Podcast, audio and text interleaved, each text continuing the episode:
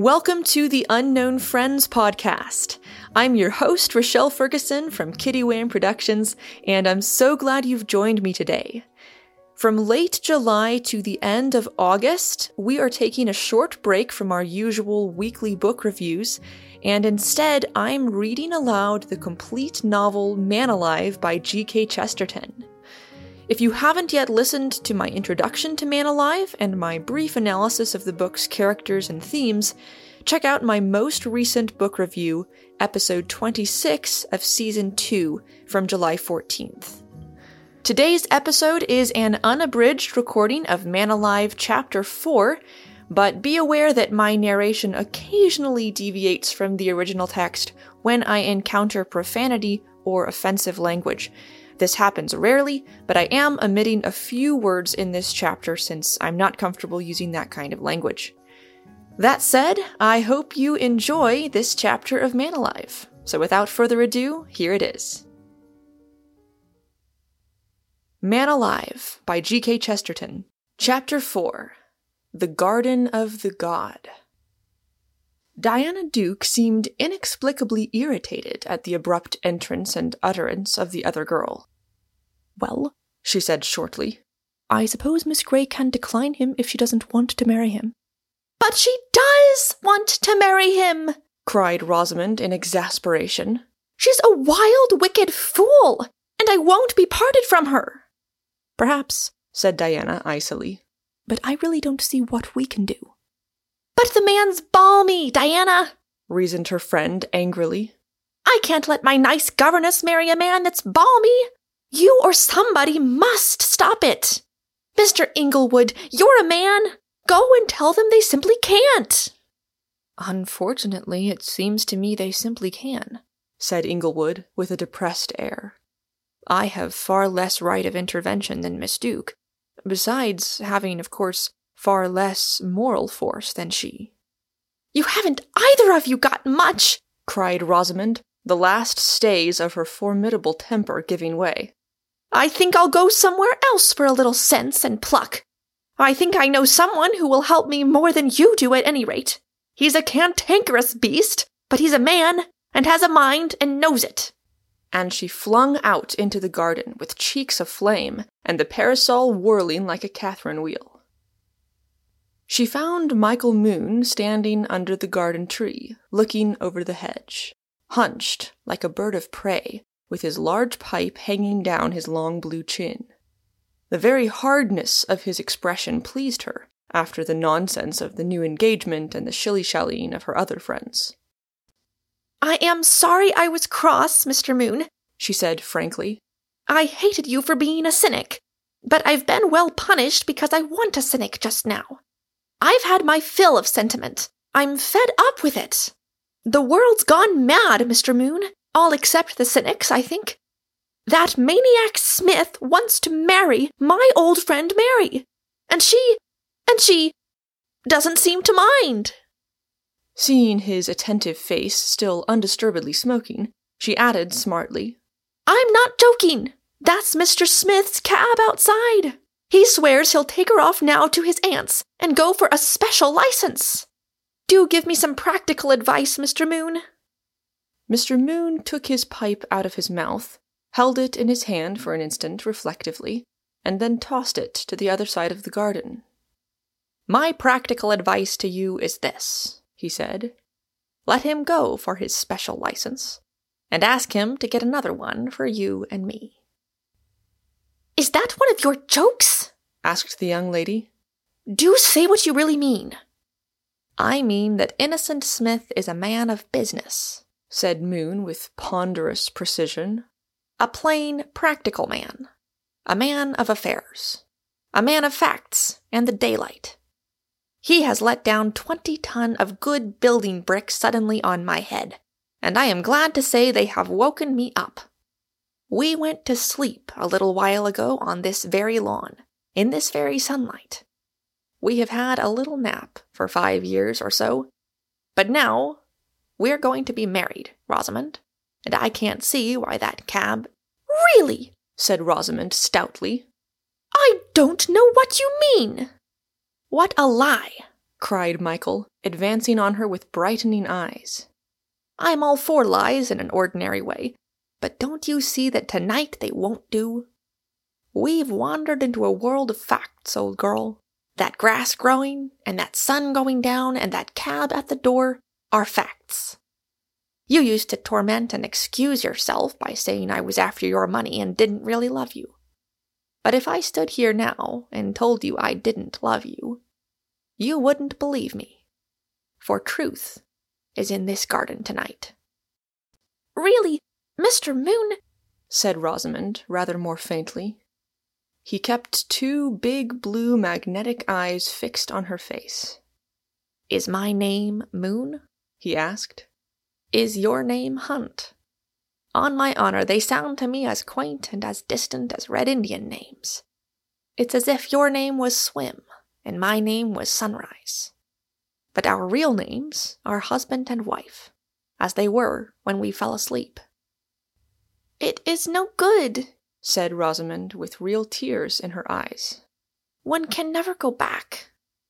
I can go where I please, said Michael, and I can carry you on my shoulder. But really, Michael, really, you must stop and think, cried the girl earnestly. You could carry me off my feet, I dare say, soul and body, but it may be bitter bad business for all that. These things done in that romantic rush, like Mr. Smith's, they they do attract women, I don't deny it. As you say, we're all telling the truth tonight. They've attracted poor Mary for one. They attract me, Michael. But the cold fact remains imprudent marriages do lead to long unhappiness and disappointment. You've got used to your drinks and things. I shan't be pretty much longer. Imprudent marriages, roared Michael. And pray, where in earth or heaven are there any prudent marriages? Might as well talk about prudent suicides. You and I have dawdled round each other long enough. And are we any safer than Smith and Mary Gray, who met last night? You never know a husband till you marry him. Unhappy? Of course you'll be unhappy. Who are you that you shouldn't be unhappy like the mother that bore you? Disappointed? Of course we'll be disappointed. I, for one, don't expect till I die to be so good a man as I am at this minute. A tower with all the trumpets shouting. You see all this? Said Rosamond, with a grand sincerity in her solid face. And do you really want to marry me? My darling, what else is there to do? reasoned the Irishman. What other occupation is there for an active man on this earth except to marry you? What's the alternative to marriage, barring sleep? It's not liberty, Rosamond. Unless you marry God, as our nuns do in Ireland, you must marry man. That is me. The only third thing is to marry yourself. Yourself, yourself, yourself. The only companion that is never satisfied and never satisfactory. Michael, said Miss Hunt in a very soft voice, if you won't talk so much, I'll marry you. It's no time for talking, cried Michael Moon. Singing is the only thing. Can't you find that mandolin of yours, Rosamond? Go and fetch it for me, said Rosamond with crisp and sharp authority. The lounging Mr. Moon stood for one split second astonished then he shot away across the lawn, as if shod with the feathered shoes out of the Greek fairy tale. He cleared three yards and fifteen daisies at a leap, out of mere bodily levity. But when he came within a yard or two of the open parlor windows, his flying feet fell in their old manner like lead. He twisted round and came back slowly, whistling. The events of that enchanted evening were not at an end. Inside the dark sitting room, of which Moon had caught a glimpse, a curious thing had happened, almost an instant after the intemperate exit of Rosamond. It was something which, occurring in that obscure parlor, seemed to Arthur Inglewood like heaven and earth turning head over heels, the sea being the ceiling and the stars the floor. No words can express how it astonished him, as it astonishes all simple men when it happens. Yet the stiffest female stoicism seems separated from it only by a sheet of paper or a sheet of steel. It indicates no surrender, far less any sympathy. the most rigid and ruthless woman can begin to cry, just as the most effeminate man can grow a beard. It is a separate sexual power, and proves nothing one way or the other about force of character. But to young men ignorant of women, like Arthur Inglewood, to see Diana Duke crying was like seeing a motor car shedding tears of petrol. He could never have given, even if his really manly modesty had permitted it, any vaguest vision of what he did when he saw that portent. He acted as men do when a theater catches fire, very differently from how they would have conceived themselves as acting, whether for better or worse. He had a faint memory of certain half stifled explanations that the heiress was the one really paying guest, and she would go, and the bailiffs in consequence would come. But after that, he knew nothing of his own conduct except by the protests it evoked. Leave me alone, Mr. Inglewood. Leave me alone. That's not the way to help. But I can help you, said Arthur with grinding certainty. I can. I can. I can. Why, you said, cried the girl, that you were much weaker than me. So I am weaker than you, said Arthur in a voice that went vibrating through everything. But not just now. Let go my hands, cried Diana. I won't be bullied. In one element, he was much stronger than she the matter of humor. This leapt up in him suddenly, and he laughed, saying, Well, you are mean. You know quite well you'll bully me all the rest of my life. You might allow a man the one minute of his life when he's allowed to bully. It was as extraordinary for him to laugh as for her to cry, and for the first time since her childhood, Diana was entirely off her guard. Do you mean you want to marry me? She said. Why, there's a cab at the door, cried Inglewood, springing up with an unconscious energy and bursting open the glass doors that led into the garden. As he led her out by the hand, they realized somehow for the first time that the house and garden were on a steep height over London. And yet, though they felt the place to be uplifted, they felt it also to be secret. It was like some round walled garden on the top of one of the turrets of heaven. Inglewood looked around dreamily, his brown eyes devouring all sorts of details with a senseless delight. He noticed for the first time that the railings of the gate beyond the garden bushes were molded like little spearheads and painted blue. He noticed that one of the blue spears was loosened in its place and hung sideways, and this almost made him laugh. He thought it somehow exquisitely harmless and funny that the railing should be crooked. He thought he should like to know how it happened, who did it, and how the man was getting on. When they were gone a few feet across that fiery grass, they realized that they were not alone. Rosamond Hunt and the eccentric Mr. Moon, both of whom they had last seen in the blackest temper of detachment, were standing together on the lawn. They were standing in quite an ordinary manner, and yet they looked somehow like people in a book. Oh, said Diana, what lovely air. I know, called out Rosamond with a pleasure so positive that it rang out like a complaint. It's just like that horrid beastly fizzy stuff they gave me that made me feel happy. Oh, it isn't like anything but itself, answered Diana, breathing deeply. Why, it's all cold, and yet it feels like fire. Balmy is the word we use in Fleet Street, said Mr. Moon. Balmy, especially on the crumpet and he fanned himself quite unnecessarily with his straw hat. They were all full of little leaps and pulsations of objectless and airy energy.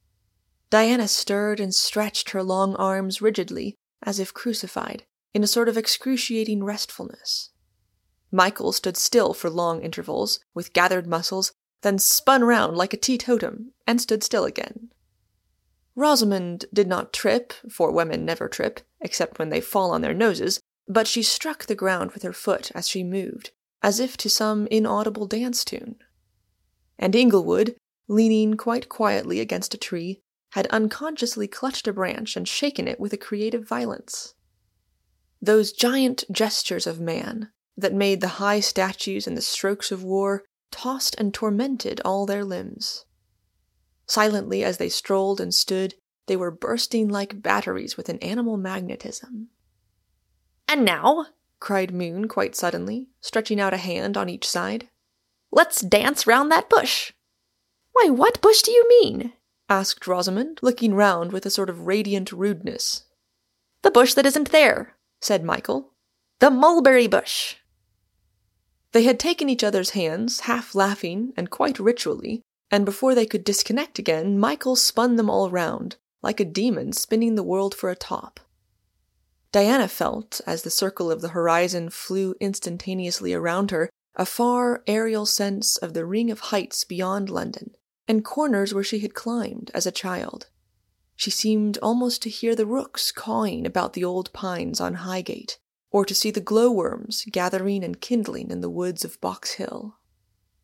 The circle broke, as all such perfect circles of levity must break, and sent its author, Michael, flying, as by centrifugal force, far away against the blue rails of the gate. When reeling there, he suddenly raised shout after shout of a new and quite dramatic character. Why, it's Warner! he shouted, waving his arms. Jolly old Warner, with a new silk hat and the old silk mustache. Is that Dr. Warner? cried Rosamond, bounding forward in a burst of memory, amusement, and distress. Oh, I'm so sorry! Oh, do tell him it's all right! Let's take hands and tell him, said Michael Moon. For indeed, while they were talking, another hansom cab had dashed up behind the one already waiting, and Dr. Herbert Warner, leaving a companion in the cab, had carefully deposited himself on the pavement. Now, when you are an eminent physician and are wired for by an heiress to come to a case of dangerous mania, and when, as you come in through the garden to the house, the heiress and her landlady and two of the gentlemen boarders join hands and dance round you in a ring, calling out, It's all right, it's all right. You are apt to be flustered and even displeased. Dr. Warner was a placid but hardly a placable person. The two things are by no means the same. And even when Moon explained to him that he, Warner, with his high hat and tall, solid figure, was just such a classic figure as ought to be danced round by a ring of laughing maidens on some old golden Greek seashore, even then he seemed to miss the point of the general rejoicing. Inglewood, cried Dr. Warner, fixing his former disciple with a stare, are you mad? Arthur flushed to the roots of his brown hair but he answered, easily and quietly enough, Not now. The truth is, Warner, I've just made a rather important medical discovery.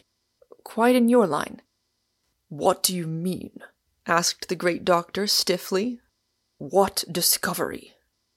I've discovered that health really is catching like disease, answered Arthur. Yes, sanity has broken out and is spreading, said Michael, performing a pas seul with a thoughtful expression. Twenty thousand more cases taken to the hospitals, nurses employed night and day. Dr. Warner studied Michael's grave face and lightly moving legs with an unfathomed wonder. And is this, may I ask, he said, the sanity that is spreading? You must forgive me, Dr. Warner, cried Rosamond Hunt heartily. I know I've treated you badly, but indeed it was all a mistake. I was in a frightfully bad temper when I sent for you, but now it all seems like a dream. And Mr. Smith is the sweetest, most sensible, most delightful old thing that ever existed. And he may marry anyone he likes, except me. I should suggest Mrs. Duke, said Michael. The gravity of Dr. Warner's face increased. He took a slip of pink paper from his waistcoat pocket with his pale blue eyes quietly fixed on Rosamond's face all the time. He spoke with a not inexcusable frigidity. Really, Miss Hunt, he said, you are not yet very reassuring. You sent me this wire only half an hour ago. Come at once, if possible, with another doctor. Man, Innocent Smith, gone mad on premises, and doing dreadful things, do you know anything of him? I went round at once to a distinguished colleague of mine, a doctor who is also a private detective and an authority on criminal lunacy. He has come round with me and is waiting in the cab. Now you calmly tell me that this criminal madman is a highly sweet and sane old thing, with accompaniments that set me speculating on your own definition of sanity. I hardly comprehend the change. Oh, how can one explain a change in sun and moon and everybody's soul? cried Rosamond in despair. Must I confess we had got so morbid as to think him mad merely because he wanted to get married, and that we didn't even know it was only because we wanted to get married ourselves? We'll humiliate ourselves if you like, Doctor. We're happy enough. Where is Mr. Smith? asked Warner of Inglewood very sharply. Arthur started. He had forgotten all about the central figure of their farce, who had not been visible for an hour or more. I I think he's on the other side of the house, by the dustbin, he said. He may be on the road to Russia, said Warner, but he must be found. And he strode away and disappeared round a corner of the house by the sunflowers. I hope, said Rosamond, he won't really interfere with Mr. Smith. Interfere with the daisies, said Michael with a snort. A man can't be locked up for falling in love. At least I hope not. No, I think even a doctor couldn't make a disease out of him. He'd throw off the doctor like the disease, don't you know? I believe it's a case of a sort of holy well. I believe Innocent Smith is simply innocent, and that is why he is so extraordinary. It was Rosamond who spoke, restlessly tracing circles in the grass with the point of her white shoe. I think, said Inglewood, that Smith is not extraordinary at all. He's comic just because he's so startlingly commonplace. Don't you know what it is to be all one family circle, with aunts and uncles, when a schoolboy comes home for the holidays? That bag there on the cab is only a schoolboy's hamper, this tree here in the garden is only the sort of tree that any schoolboy would have climbed.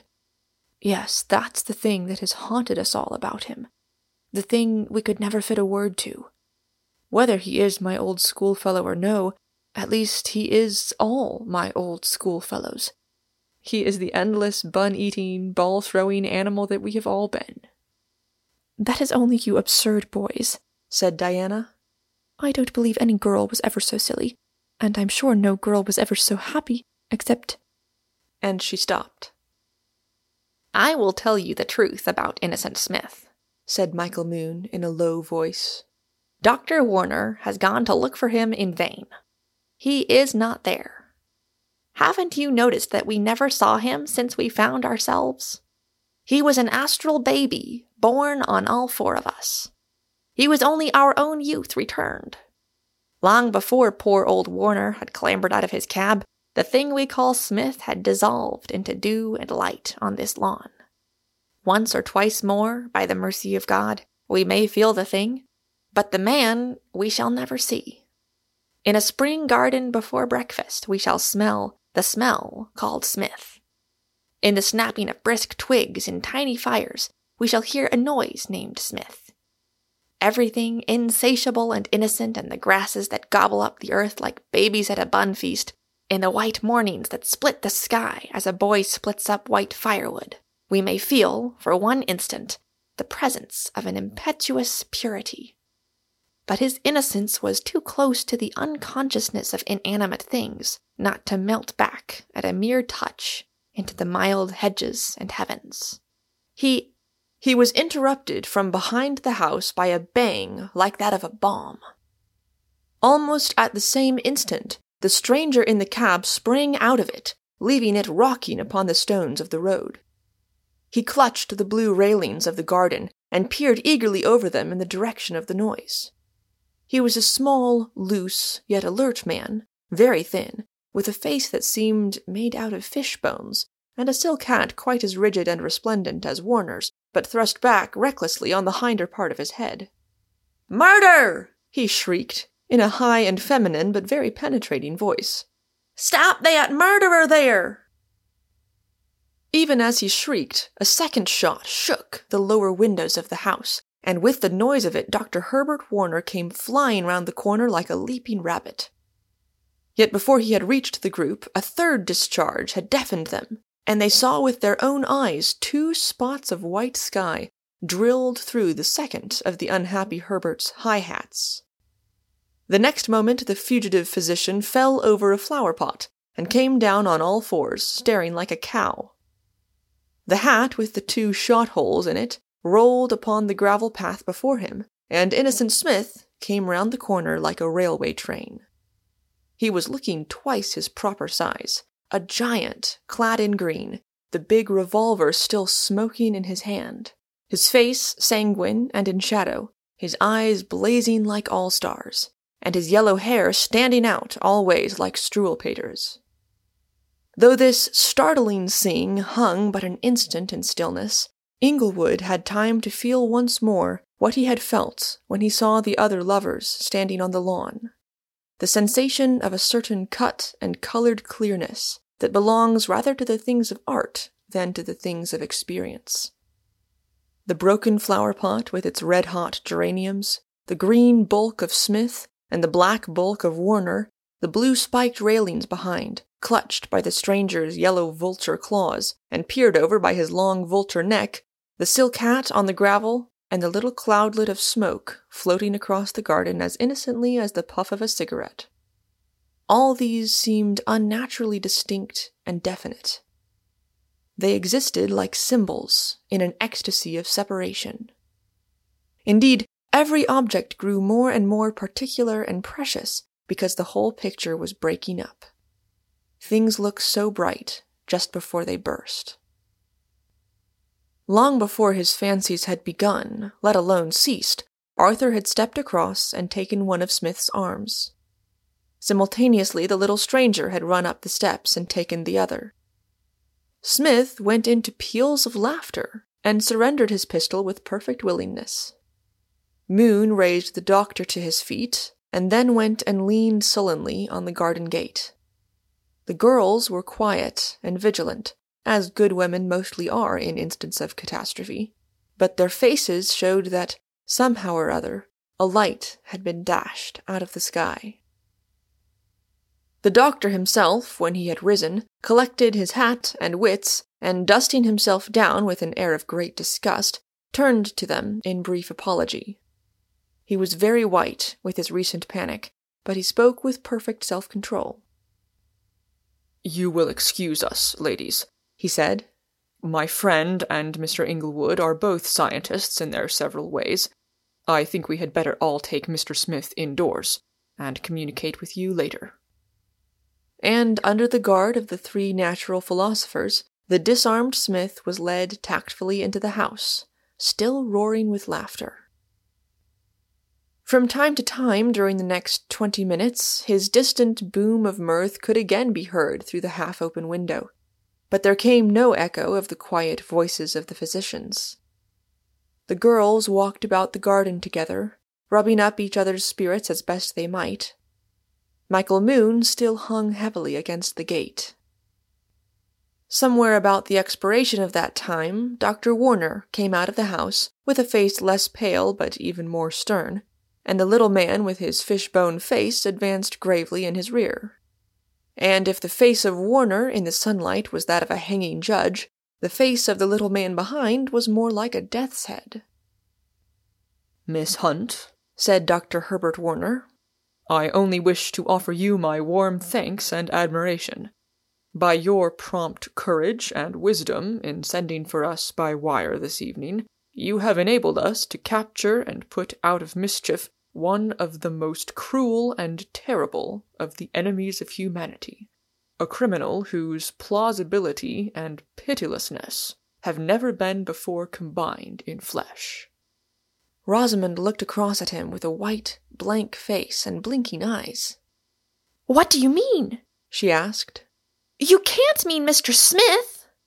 He has gone by many other names, said the doctor gravely and not one he did not leave to be cursed behind him.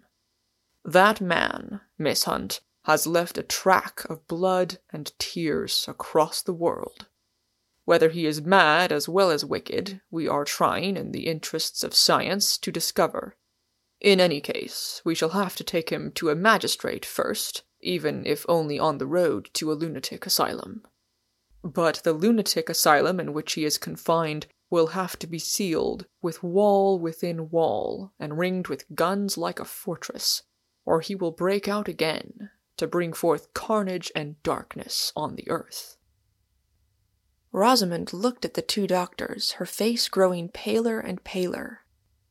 Then her eyes strayed to Michael, who was leaning on the gate, but he continued to lean on it without moving, with his face turned away towards the darkening road. That concludes today's chapter reading.